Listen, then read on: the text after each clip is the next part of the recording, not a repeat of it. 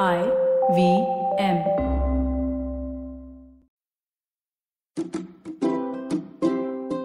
क्या हम असल में जीवन जी रहे हैं या जीने का सिर्फ बहाना कर रहे हैं?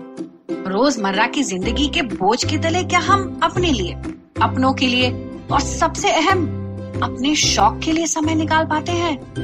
अपने पैशन को हम में से कितने लोग वक्त दे पाते हैं? इस पॉडकास्ट के जरिए मैं रागिनी कविताएं, किस्से और कहानियां आप सभी के साथ बांटूंगी और साथ ही मिलेगा मुझे अपनी जिंदगी खुलकर जीने का मौका।